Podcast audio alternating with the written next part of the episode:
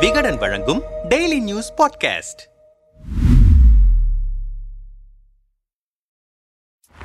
இரண்டாயிரத்தி பத்தொன்பதில் தேர்தல் பரப்புரையில் ராகுல் காந்தி பேசிய கருத்து தொடர்பாக அவர் மீது அவதூறு வழக்கு தொடரப்பட்டிருந்தது. இந்த வழக்கின் தீர்ப்பின்படி இரண்டு ஆண்டுகள் சிறை தண்டனை விதிக்கப்பட்டதைத் தொடர்ந்து எம்பி பதவியிலிருந்து ராகுல் காந்தி நீக்கப்பட்டதாக மக்களவை செயலகம் மார்ச் இருபத்தி நான்காம் தேதி அறிவித்தது. மேலும் எட்டு ஆண்டுகள் அவர் தேர்தலில் போட்டியிட முடியாத சூழல் உருவாகியிருக்கிறது. இந்த நடவடிக்கையை எதிர்த்து கூட்டணி கட்சிகள் மட்டுமின்றி பல்வேறு அரசியல் கட்சி பிரமுகர்கள் ராகுல் காந்திக்கு ஆதரவாக குரல் கொடுத்து வருகின்றனர். மத்திய அமைச்சரவையில் கிரிமினல் பின்னணி கொண்ட அமைச்சர்கள் இருக்கையில் எதிர்க்கட்சித் தலைவர்கள் பேசியதற்காக எம்பி பதவியிலிருந்து தகுதி நீக்கம் செய்யப்பட்டிருக்கிறார்கள். நமது அரசியல் அமைப்பு ஜனநாயகத்திற்கு புதிய தலைக்குனிவு ஏற்பட்டிருக்கிறது என்று மேற்கு வங்க முதலமைச்சர் மம்தா பானர்ஜி கண்டனம் தெரிவித்திருக்கிறார். நாட்டு மக்கள் அனைவரும் தாமாக முன்வந்து ராகுல் காந்தியின் தகுதி நீக்கத்தை எதிர்த்து போராட வேண்டும் என்று டெல்லி முதலமைச்சர் அரவிந்த் கெஜ்ரிவால் பேசியிருக்கிறார். இது ஜனநாயகத்தின் நேரடி கொலை இது சர்வாதிகாரத்தின் ஆரம்பம் என பேசியிருக்கிறார்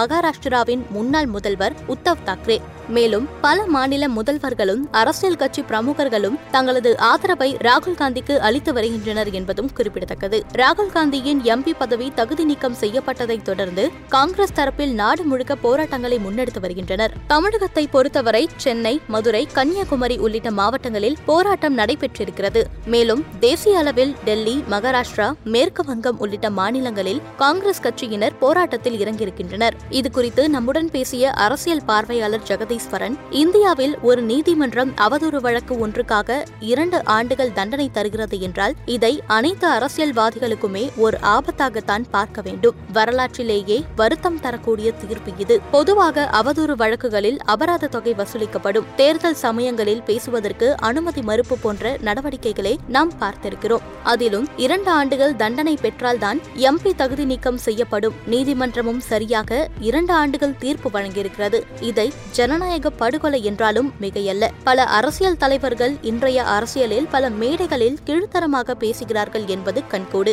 அவர்கள் மீது நீதிமன்றம் என்ன தீர்ப்பு வழங்கியிருக்கிறது? இந்த தீர்ப்பு மிக உறுதியாக ராகுல் காந்தியின் செல்வாக்கை உயர்த்தும். மக்கள் மத்தியில் இந்த தீர்ப்புக்கு எந்தவித ஏற்பும் இல்லை. பாரத் ஜோடா யாத்திரை காங்கிரஸ் நிர்வாகிகளை புத்துணர்வடைய செய்தது. தற்போது வந்திருக்கும் இந்த தீர்ப்பு மக்களையும் ராகுல் காந்தி பக்கம் திருப்பியிருக்கிறது சாமானிய மக்கள் இதை அனுதாபத்துடன் அணுகுவதால் வாக்குகள் வாக்குகளாக மாறுவதற்கு கூட அதிக வாய்ப்புகள் இருப்பதாகவே தெரிகிறது என்கிறார் அவர். யாத்திரை நடத்தியதால் ராகுல் காந்திக்கு மக்கள் செல்வாக்கு அதிகரித்ததும் அதைத் தொடர்ந்து அதானி குறித்து நாடாளுமன்றத்தில் கேள்வி எழுப்பியதாலும் தான் இதுபோன்ற ஜனநாயகமற்ற நடவடிக்கைகளை மேற்கொள்கிறது பாஜக. மக்கள் ராகுல் காந்தியின் பக்கம் நிற்கிறார்கள். வரக்கூடிய மத்திய மாநில தேர்தல்களில் பாஜக மீது மக்கள் எவ்வளவு கோபமாக இருக்கிறார்கள் என்பது நிச்சயம் வெளிப்படும் என்கிறார்கள் காங்கிரஸ் பிரமுகர்கள். இது குறித்து நம்முடன் பேசிய மூத்த பத்திரிகையாளர் தராசு ஷியாம் இந்த தீர்ப்பில் சதி இருப்பது உண்மைதான். ராகுல் காந்திக்கு செல்வாக்கு உயர்வதும் உண்மைதான். ஆனால் இந்த இரண்டு நாட்களில் ஏற்படும் அரசியல் பரபரப்புகளை வைத்து காங்கிரஸ் கட்சியின் எதிர்காலத்தை கணிக்க முடியாது.